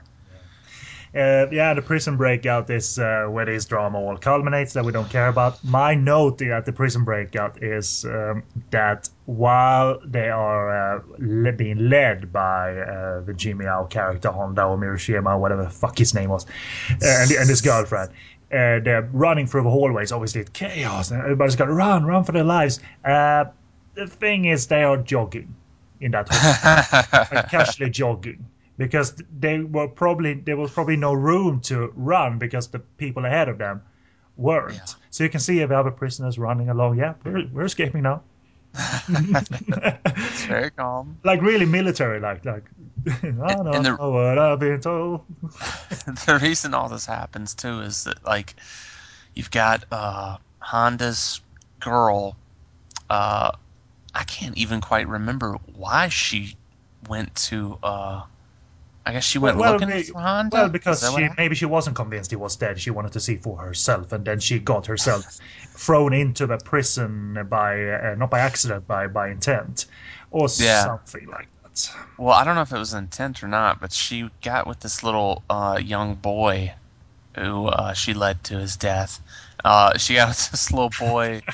you die, I go into prison. Like, cool. yeah, yeah. Well, they uh, they teamed up together on the streets and were able to get arrested and treated like maruta, and uh, taken Log- to logs. Yes, and taken to uh, Unit 731. And then at the same time, you've got the dad in a scene that was Oh, never shown it- in. Oh, I, I love this scene, by the way, that you're gonna describe with the dad. Oh, it depends on which one. Uh, Uh, but well, well, the dad get when the dad gets sick, when he gets infected. oh, well, I'm gonna get to that. But like okay, okay. the the dad in a scene that was never shown in the film or what have you, the dad of Honda, right? Right. That's what I took it to be. Even though the girlfriend was like, "Dad, Dad," I guess she was just acting because she knows him. I don't know. Anyway, Honda's dad is a doctor, just like Honda was back in Japan, and he refuses to uh, take the skin off of people for grafting onto Japanese soldiers, which at the time I'm not even sure that was physically possible. but um, I'm not even sure in 1992 that was physically possible. Godfrey But- Hill's mind, it was everything was possible. So uh, he Were there, were there ninjas in the 1940s? because Godfrey, lay off the ninjas. Like, okay, cool. Just check it. well, I might add that there is a fight sequence. In is Richard Harrison available? I mean, there were Russians there, right? yeah, exactly. So, um, the dad refused to do this, and he gets brought. And he used to be a schoolmate of Ishii's, so Ishii's like, "I'm not gonna just kill you. I'm gonna make you one of our scientists." So uh, he gets set in a room, and whenever he sees, uh, like while he's working on his experiments, he looks out the window and he happens to see his uh, Honda's wife, girlfriend, whatever, and uh, is in. He's like so blown away at seeing her that he completely loses himself and drops a bunch of plague on himself. Basically. Sorry, but I thought that was so funny. Like, what a moron. like seriously, that's the way he goes I out. gone done it again. it's such a moronic thing that he's so shocked that he starts spilling shit and then he's fucked. you know. and then he's dead. Well, he's not immediately dead. He gets put into. Um, it's not like don't tell anybody. Don't tell anybody what happened. Like, what did you do to yourself? Did you drop some? Did you drop some plague on you again? Yes. Seriously, you dropped the plague on yourself? Was she? Jesus. I'm telling that's it's horrible, but uh, I hope it didn't happen. But it's such a moronic thing. Like you- you will feel so dumb. Like, That's I it. mean, Oh. that would be horrible, right? It's like it was. it's like your entire fault. You know, yeah, I know. You did it to yourself because you weren't because you had the plague or whatever in your hand and you t- weren't even paying attention. You know, it's like ah. Like he, he seems like he's so rattled easily. Like, like dude, lunch. Ah! It's like, oh, who's that out the window? oh, Look, the seahorses are flying in. What? What? Oh no, I gone done it again. I mean, you Uh, wouldn't want to have that on your official like documents, like died because he dropped the plague on himself. Like anything but. Like I feel so ashamed. So he is put in like uh, you know uh, isolation, and then at the same time you have uh, the whatever she would be uh, Honda's wife running around the complex, Yeah. and uh, Honda hears about it and decides to go Rambo, which really blew my mind that this is the direction they decided to go into, and uh, he goes Rambo and shoots a couple of guards, grabs the girl, and leads the revolt against Unit 731. The jogging revolt. right, the jogging revolt. No, no need, no need, guys, to like exert yourself or anything. You can just, you know, we're getting out of here eventually, so just, just jog along with me. Just lead, I'll lead the It's way. like- It's like you're gonna do a story about Auschwitz, right? And you're gonna make it a love story or whatever that leads and ends with the like revolt against you know Auschwitz. Yeah. Oh, God. like a, a ticking clock, but it's cool. We got time. Yeah. We got plenty of time. I don't care if this didn't happen. I mean, Whatever. I mean, it's extras direction that uh, Godfrey didn't uh, quote the way cinematographer said to him, like, it looks like they're jogging. Like, cut, moving on, we're moving on. uh, so it's not very exciting uh, way to end the movie or anything, like uh, pulse pounding or anything. It's not like that. Should we go into complete spoilers? Sure, sure, I'll spoil much Yeah, of so it. they lead this revolt, you know, against Unit 731, and everyone fucking dies. Yes, Kills everybody. because this shit is dark. It was a dark time in history, and uh, characters need to die that we didn't care about, and therefore the emotional reaction, like, And, like, jumps through the roof, right, Josh? you know, you you think that they're gonna be like, okay, like they set it up at the end. Everybody gets shot. Uh, Tora Honda is the only one standing at the end of this. The little kid's dead. Friggin' the uh, girl's dead. You know, Honda's girlfriend or wife, whatever, is dead. And Honda's the only one kind of standing. He's got a few bullet holes, and it, it sets up this like showdown between Honda and the kind of like the jerky boss uh, of his platoon or whatever, who he's kind of been button heads with the whole the whole movie. Yeah. So these two are like staring each other down, and they're about to go at it and have a little like knife fight, basically, or something like that, like run into each other. Now, conventional logic would tell you, hey, you know, we, we're going to end it by having Honda at least have, you know, some kind of victory. Like it's a small victory, everybody's dead or whatever, but, you know, something good happens, kind of. Nope, Honda gets his fuck, he gets his head chopped off. gets his head chopped off. And a very uh, pretty a pretty decent little decapitation too. Hmm. It's like, wow. So he gets his head cut off, and like we're immediately it cuts like immediately back to the uh the guy with the Hitler mustache telling the story, and he goes, and that is the end of the story. Boom. and he is, and then we cut immediately to him outside, walking down the street. It's like they didn't even show anybody else in that room. No. Just him saying, and that is the end of the story. Bam, outside. He walking down the street, as we mentioned earlier, gets assassinated. And uh, And you That's never it. see by whom. It's not like we see No. the girl or anything shoot him in the back. It's like number one, oh, you were still in this movie. Number two, who was who shot? Oh, whatever. right, it's like, and you think, okay, well, this is gonna lead to narrow escape, right? This is what I was thinking. You know, I watched two first. I'm thinking, okay, well, this is gonna lead to the third one movie. It's gonna pick up where that one took off with all these guys going you, you, you, you would think too because they share the same Right. cost. Right. You're like, okay, well, it's going to go to them going to the Soviet Union or something like that and continuing their, you know, experiments or whatever, you know, or, uh, okay, we're going to set you back in, you know, Manchuria or something. You, you, you think that's where it's heading. Sure. Nope. no, we'll get to The, that in a the end. So, uh, the only thing it has going for it, really, I mean, it's tolerable to watch, and as shameless exploitation, I can tolerate to watch this because there are some fascination, you know, ill fascination, but fascination nonetheless. Uh, but the main tolerable aspect of it is its awesome poster. Wonderful poster with the skeleton arm and the barbed wire and the Japanese uh, army hat of some kind hanging on uh, hanging on the skeleton skeleton arm or on the uh, barbed wire fence and what have you. Really iconic shot, you know, and a red background too. And uh, so, man, that that I'd frame in a heartbeat if I could get a big poster of uh, of uh, Men Behind the Sun too, if you will. hmm Really, really cool, really cool, and it ended up on every like release of the film because that that that is an awesome, awesome poster. So they did it, their best work on uh, on on that. So, Yeah. but, but it wasn't a runaway hit in Hong Kong or anything. So uh, because it did play in Hong Kong, it was a category three movie after all. It was uncut, but um, uh, maybe not butchered or anything. Uh, so, do you have any notes, or should I go into availability? No notes. Just I would like to say that like overall, uh, I guess I kind of enjoyed it. It's it's it's it's it's serviceable. I mean, it's a piece of exploitation, so I mean, Yeah.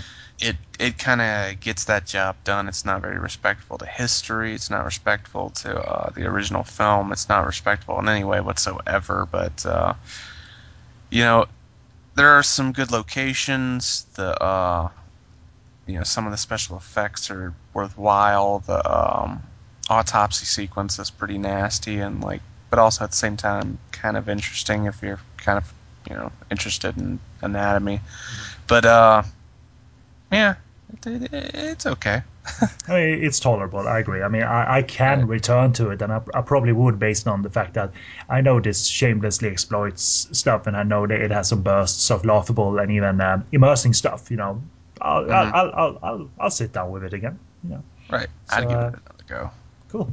And as for availability, it's been on VHS in the UK and Netherlands mainly throughout the years, uh, and uh, mostly uh, uncut. Uh, therefore, that's why I'm focusing on uh, those editions. And mainly the Netherlands editions were uncut and English dubbed. Uh, but as for DVD, it ended up on the Dutch label Japan Shock uh, with the added uh, spec at that time of being uh, letterboxed. I don't think the VHS uh, floating around before were letterboxed. So uh, there's that. It's the same label that put out uh, the first movie. Uh, there's also more recent Austrian edition from Professional Cinemedia and. And uh, they also put out uh, Men Behind the Sun 1 DVD with varied uh, amounts of languages and subtitles. But as with that Men Behind the Sun 1 DVD from Austria, the anamorphic upgrade is uh, nothing to write home about because it is based on the same letterboxed versions that have been around for a while, so they just uh, upscaled it. Uh, so there's no jump in quality, but the Austrian DVDs might be the easier ones to get. And uh, if you want to hear it both in English and Mandarin, you can. So there you go.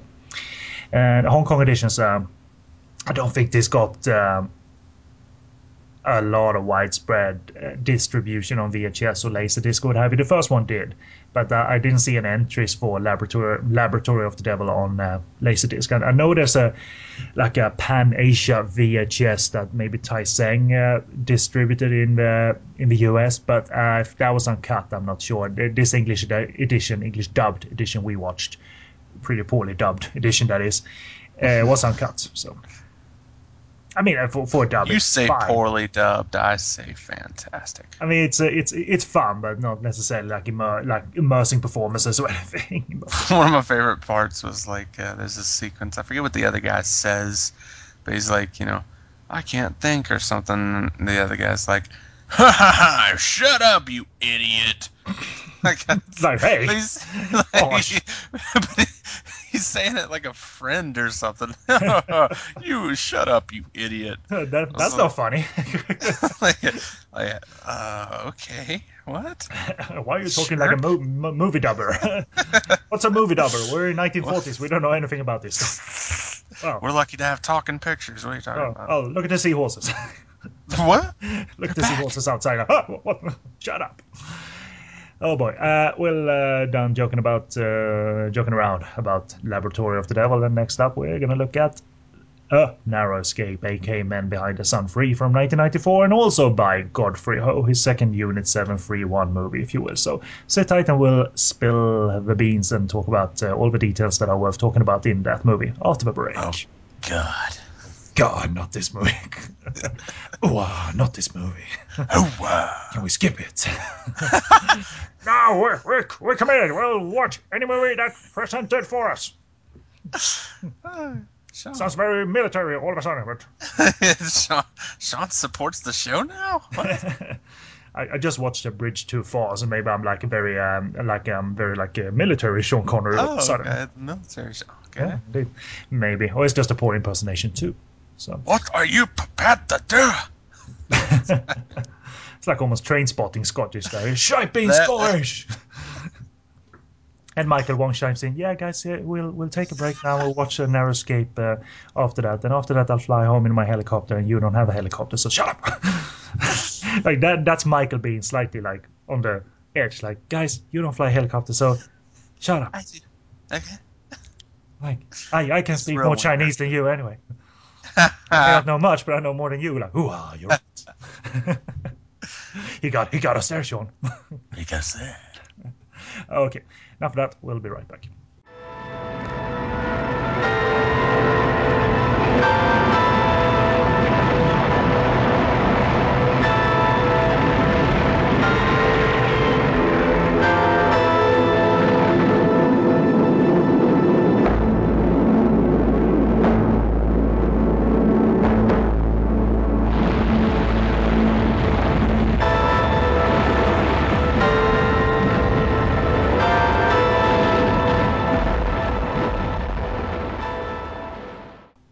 Welcome back, and let's talk a narrow escape, aka Men Behind the Sun 3 from 1994 by Godfrey Ho. Plot Unit 731 has to shut down its base in Manchuria, and all evidence that it existed must be destroyed. During the shutdown, a soldier, played by Jimmy Ao from Laboratory of the Devil, in a different role, as we said, he gets infected with. Uh, I've taken the plot from, from Amazon. He gets infic- infected with some plague. It's like a little bit of plague. A little bit of that plague got him, huh? So that, that's but he does get infected with the plague and ends up riding a train back home with um, uh, with his friends, and he's a biological time bomb uh, aimed at the heart of the Japanese Empire, as the plot uh, as the plot says. You know, so. Uh, so they're going home, you know, they're fleeing, but uh, one is sick there on the train, and the Japanese Empire is falling apart. So there you go no background as such because uh, there's no making of background. There's no additional players to talk of. Really, we've talked to Godfrey Ho, so we'll jump right into it. And uh, just because I can, to talk about. no, not I don't know any behind the scenes tidbit. It got made. We're done now, Josh. We only do the plot and then we sign off. You know, okay, good. It's a new kind of podcast where nothing happens. Well, it's just like this movie where nothing happens. yeah, it'll take off like crazy. Like uh, we get uh, five minute podcasts uh, done like uh, seven times a week, almost like that. Right. They don't say anything, and it's fascinating. We'll just you know begin with like we'll do like all the thanks and everything like that. You know, buy some shirts from Brian Kirby, yeah, and then that'll end. All right, well that'll be it for next week. Till next week. Uh, but uh, we are going to talk about the movie now, and I'll do my brief opinion first. It's more of a true sequel to Men Behind the Sun 1 because it deals with events post what happens after Men Behind the Sun ends. Uh, uh, it uh, It's admirable because it attempts to be a drama. It's a very contained one, as it's set mostly on a train with flashbacks to the horror the soldiers were part of in the 2nd movie. But it's sporadic interest only and barely, really. It's not very affecting, and it's worse than Laboratory of the Devil. This is uh, a boring melodrama, but uh, yeah, that's it. So, what's your brief opinion, first of all? Uh, it's a boring melodrama. It's. Uh, I mean, it earns yeah. its rating. It does because it uh, flashbacks to uh, horror, horrific uh, footage, but it's largely a drama. But but but don't you agree? I mean, at least in intent that okay, they're they're doing something new here. Yeah. Well, yeah, Well, I no. agree. It's like I can't give it any kind of a positive spin. Can no. Um, I, I like elements of it. I like Ishii flying around in like a plane above them, like sending down you know brutal orders and everything like that. Not being with the men, I, I like that. Uh, Uh, I do like the train setting in certain areas. It becomes a bit too much eventually, but you know there are there are elements that I like. Uh, I do, you know, I agree that it's you know it's it's nice. I mean, it's it's an interesting choice. It's an interesting way to go about it. It fails much more than it succeeds. Um, we get uh, footage from part two as part of the recap. It recaps the horrible and different experiments, and uh, for for a little while, actually, it makes you connect to the horrible history that you and I read up on and know of. You know, and uh, it's uh, it's interesting to see that we get. Um, th- that it is falling apart. We see them destroying all the evidence, how to strategize in terms of uh, keeping the secrets of the experiments, uh, including callously killing off all the prisoners with machine guns, you know, with, right. glee, with glee too, with intensity.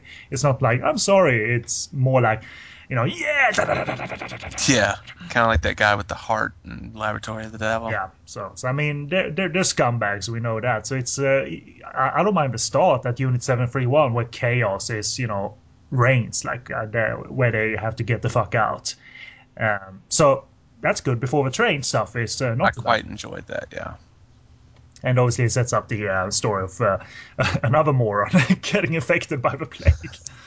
I was thinking, dude, like that happens. He gets a tear in his uh, suit, and then he gets cut. And then they come out in uh, the corridor or whatever and meet their superior. Like, you know, are you done in there? What happened in there? Nothing happened happened in there, sir.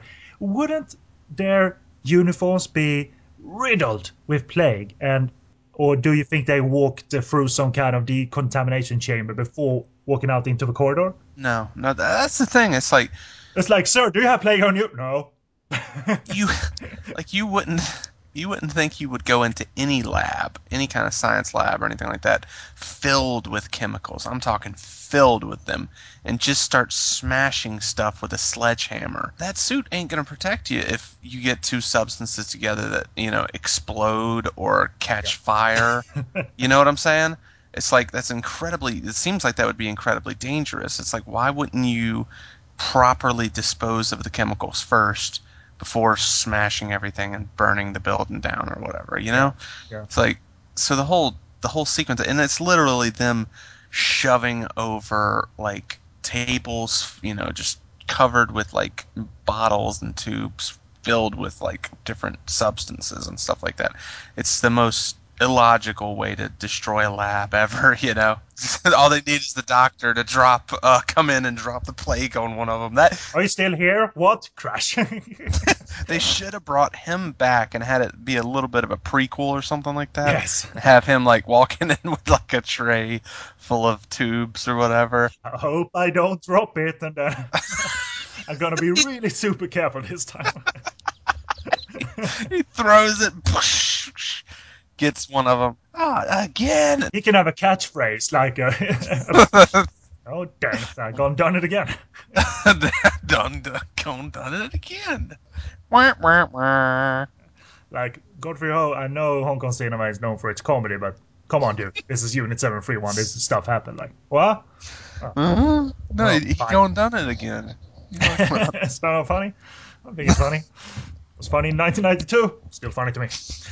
Damn right. So um, yeah, that, you know that struck me. Like they they must have you know germs and bacteria and sickness all over their suits, and they're like walking around with pe- around with people not wearing it, their own people. Uh, so uh, wh- what else? But uh, it's uh, it's over quickly, far too quickly, quickly because that was fun. that concept was fun.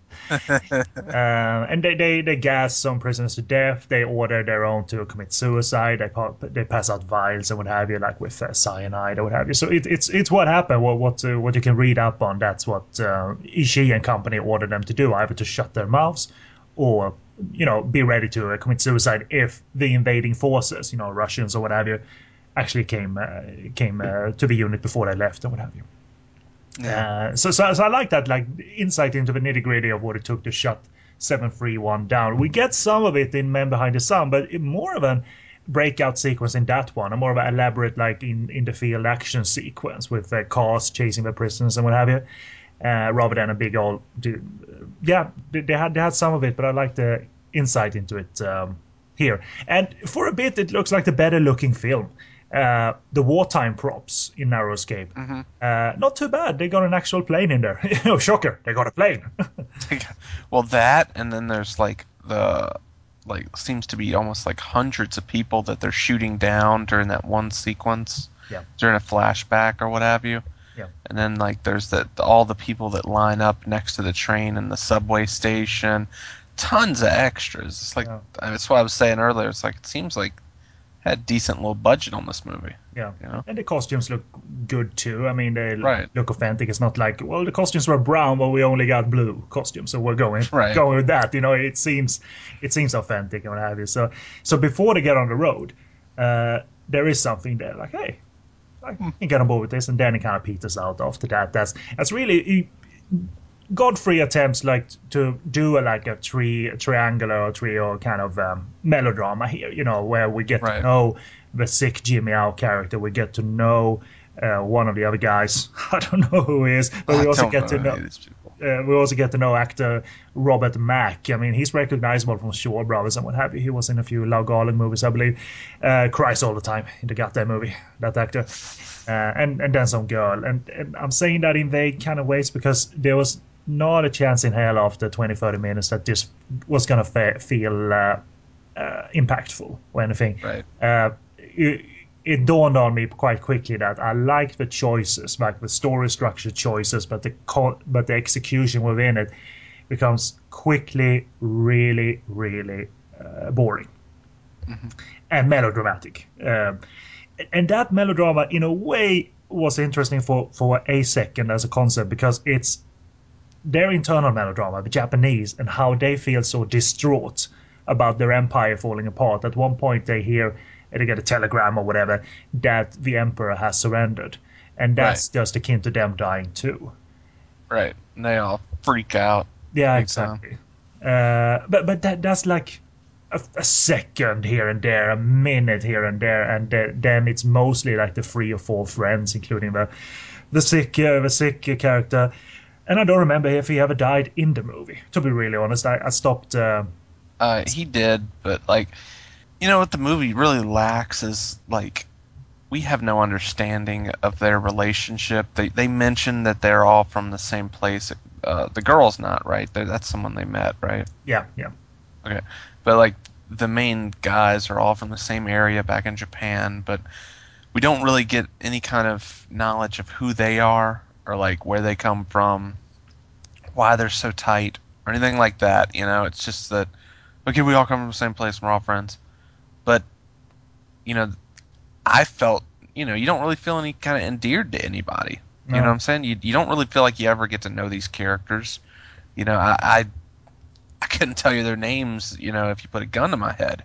It would be so interesting if if they'd actually made like we a drama that you were glad to follow, despite these being characters that done some heinous things, uh, where, Right. whether or not they had a conscience about it or not. It could have like there's an idea, Yeah. a challenge. There could be a good movie made of this, but it's just it didn't happen. You know.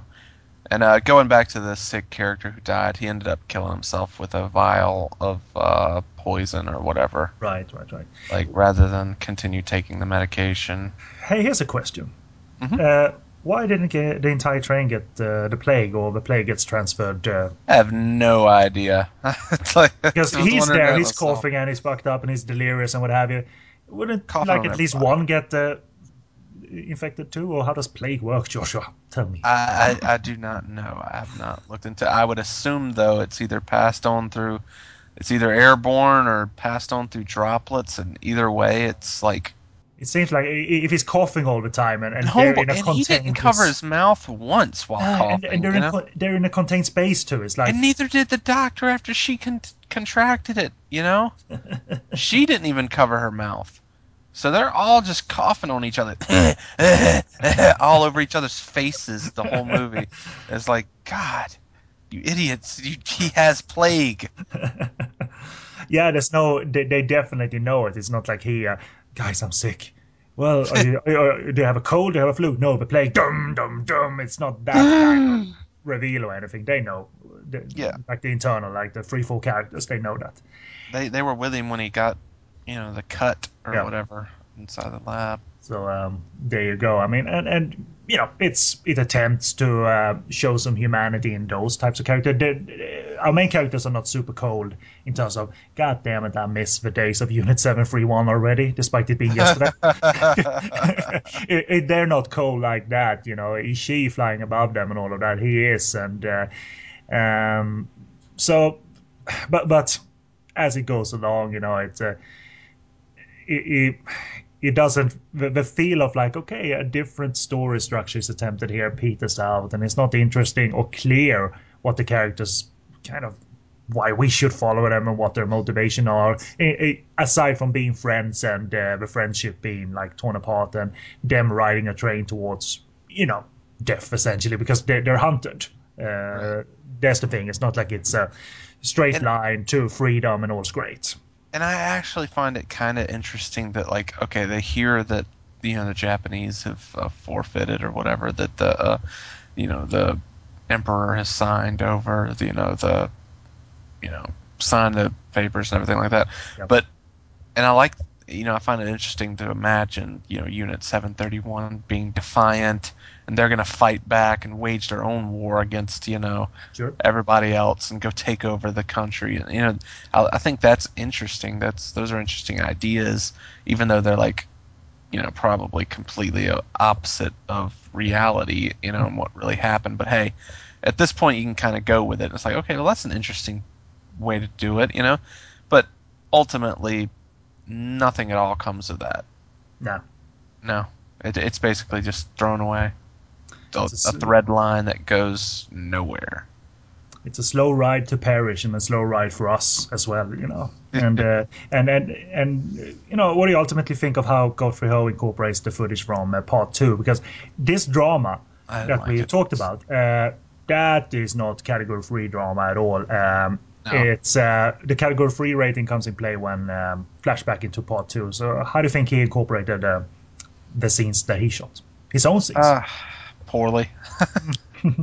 I hate. It's not I'm just down on it. I mean, it's it's the truth. I mean, it's you know, it's like shots a bunch of stuff from the first movie that you know, like in the same scene, like earlier I mentioned in the uh, first autopsy during uh, Laboratory of the Devil. Yep. They have they interject one of our characters from part three having been in the room during that.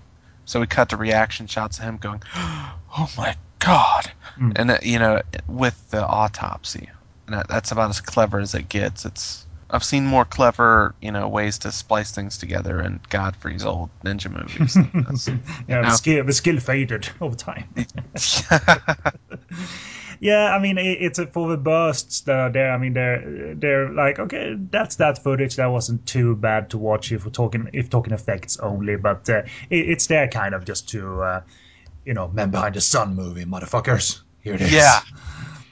It's like there's really almost no squib work even in this movie, other than uh, flashbacks. Do we see any kind of real gore? You know?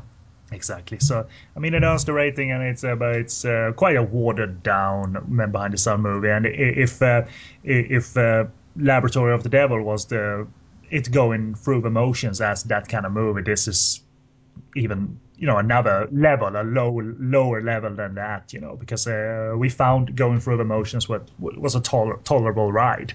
In Devil. Right. And here it's like, as I said, a slow ride to perish for the characters and slow ride for us as well and uh, and, having fucking Robert Mack like on the verge of crying all the time. Um, uh, one of the guys, you know, How could they? Uh, just like I know Hong Kong's bread and butter is melodrama, but it's uh, rarely very affecting when that uh, intense and people are just looking whiny and about to cry all the time. You know, it's it's TV stuff that, uh, and um, Yeah. not necessarily good for for this one. So there you go. I mean, that's really all I have to say about it. Uh, Um, I, I like having the perspective now on these three Men Behind the Sun movies. Like one really good one that I respect in you know thoroughly, you know, in and out, and these two like Xerox copies that attempts to be be you know on that fla- playing field as well and achieve some kind of horror and notoriety and what have you, and only one kind of does it. This one uh, is. Uh, you know, you can't really hype this movie up either. It's like, No. you know, Men Behind the Sun free. It has footage from two. you know, yeah. and it's boring. You know, it's better if you watch two. I'm not selling you on this movie, am I? Even with a hard voice, I can't. So just fuck it. Watch two instead.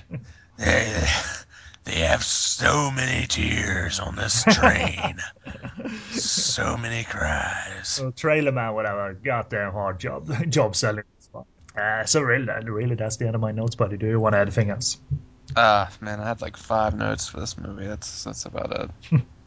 And we squeezed a lot out of that five, but, uh, including some, including some plague comedy. yeah,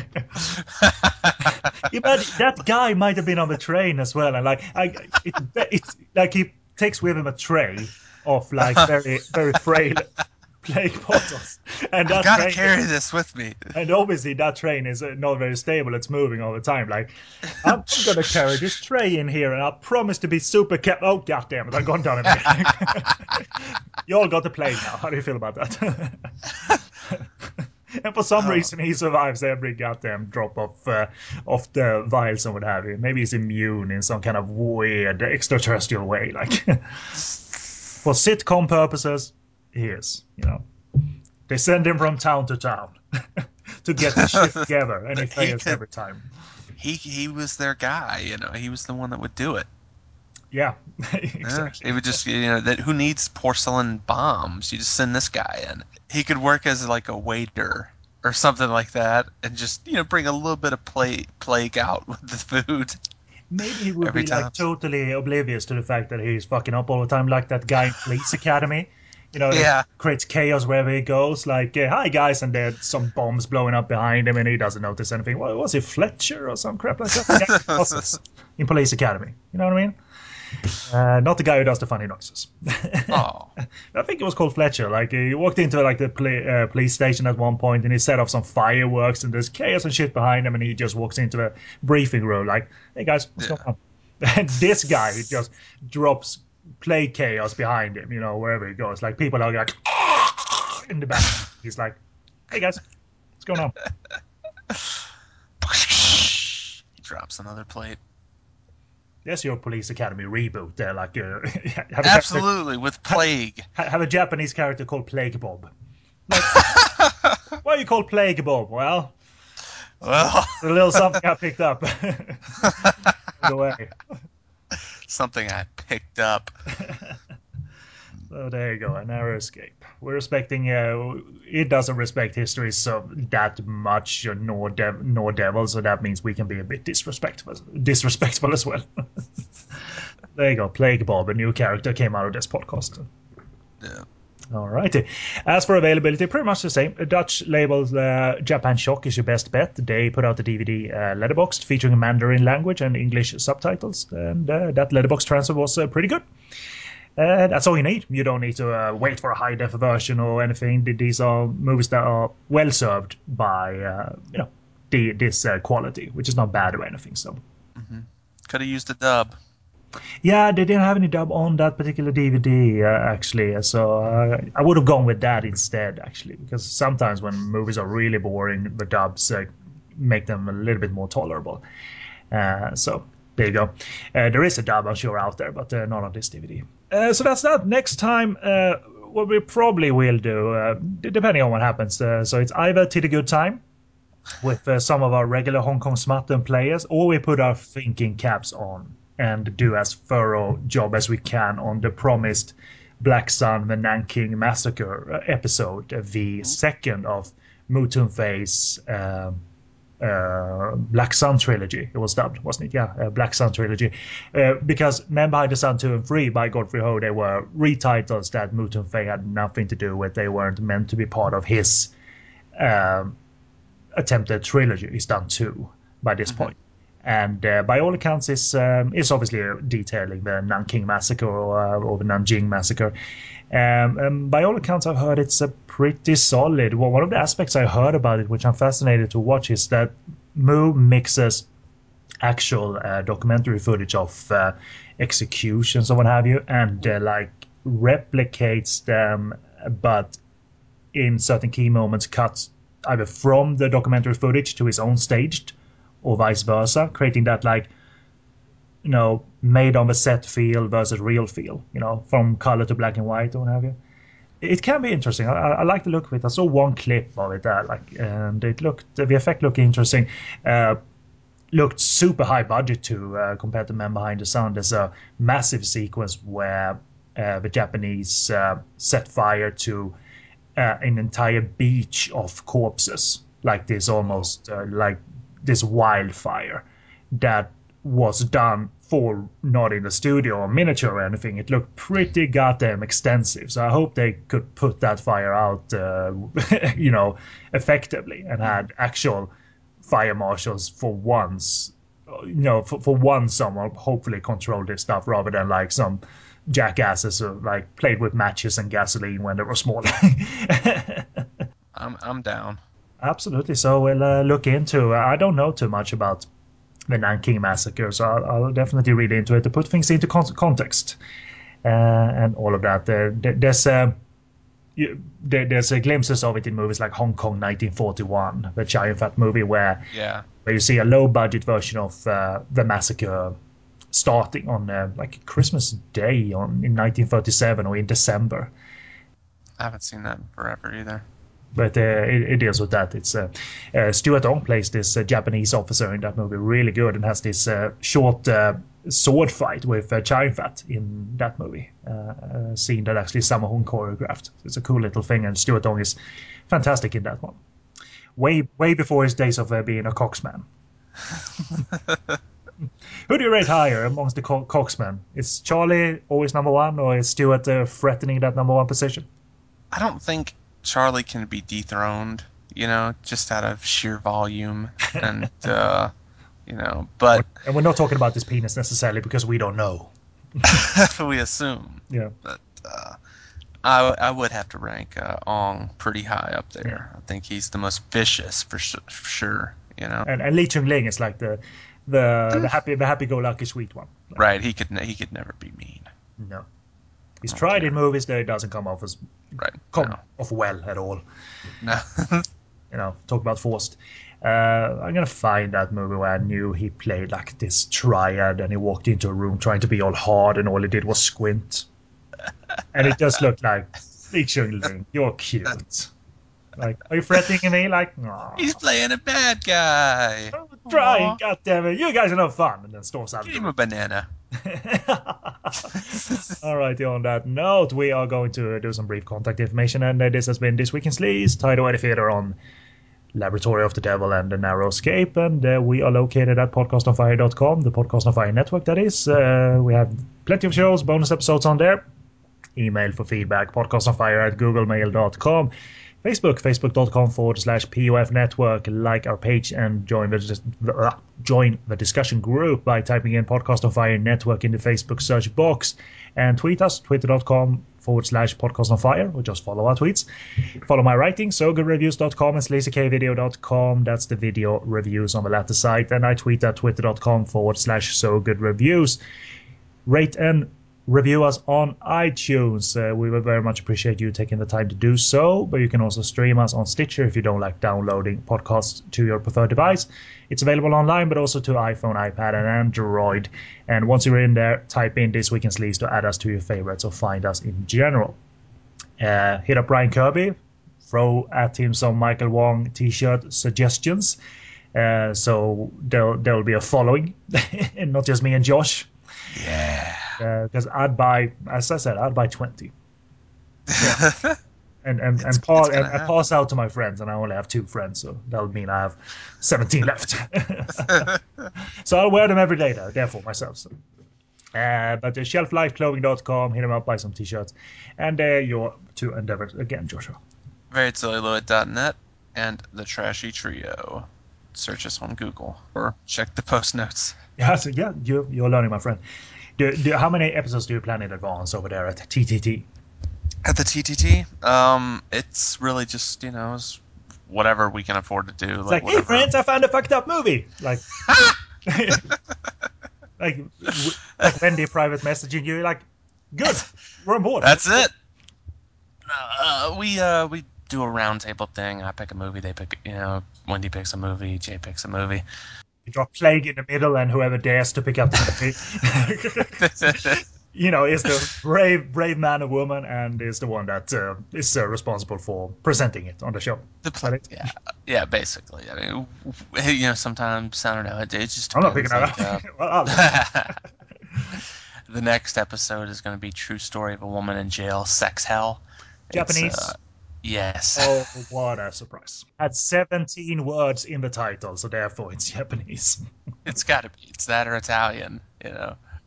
So uh, this next episode is going to be Jay's pick, and uh, that's already recorded. Actually, just have to edit it and put it out there.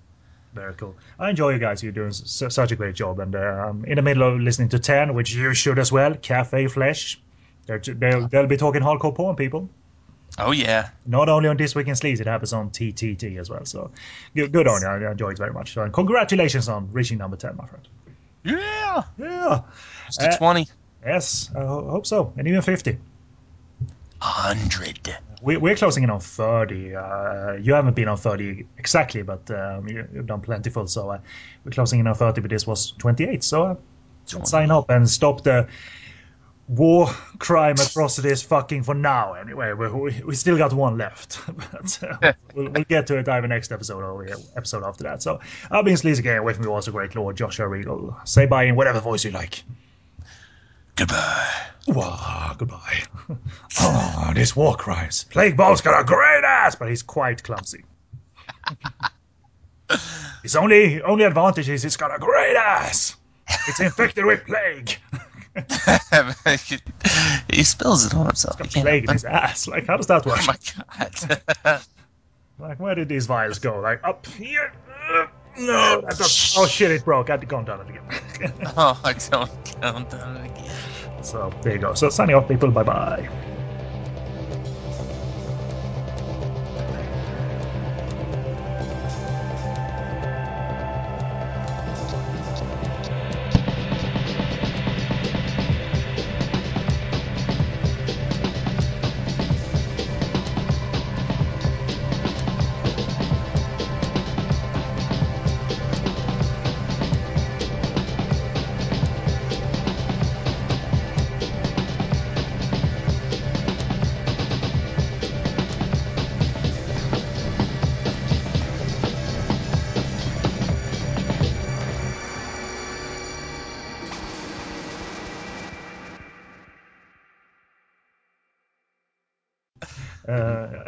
Thinking like uh, th- thinking back on a moronic dad. Uh, it, it really fascinated me. Like, imagine, like, this is not re- realistic or anything. Imagine he maybe had that throughout his entire life. Like, even at his child, even when he was a child, he like, he, like constantly dropped the plague. Like, like uh, the parents here, like, crash. Like, are you in? Did you drop the plague again? Are you in there dropping the plague again? No. We can't see you in there. We can hear you in there. You dropped the plague. And then it like uh, haunted him all throughout his life. Like it happened again and again, and eventually it took his life. Like, uh, Finally. like oh, oh no, gone done it again. Ah. oh, that was so funny. like what, it's like a very Homer Simpson like uh, dope thing that only he died. So Only he died. so ah, there you go.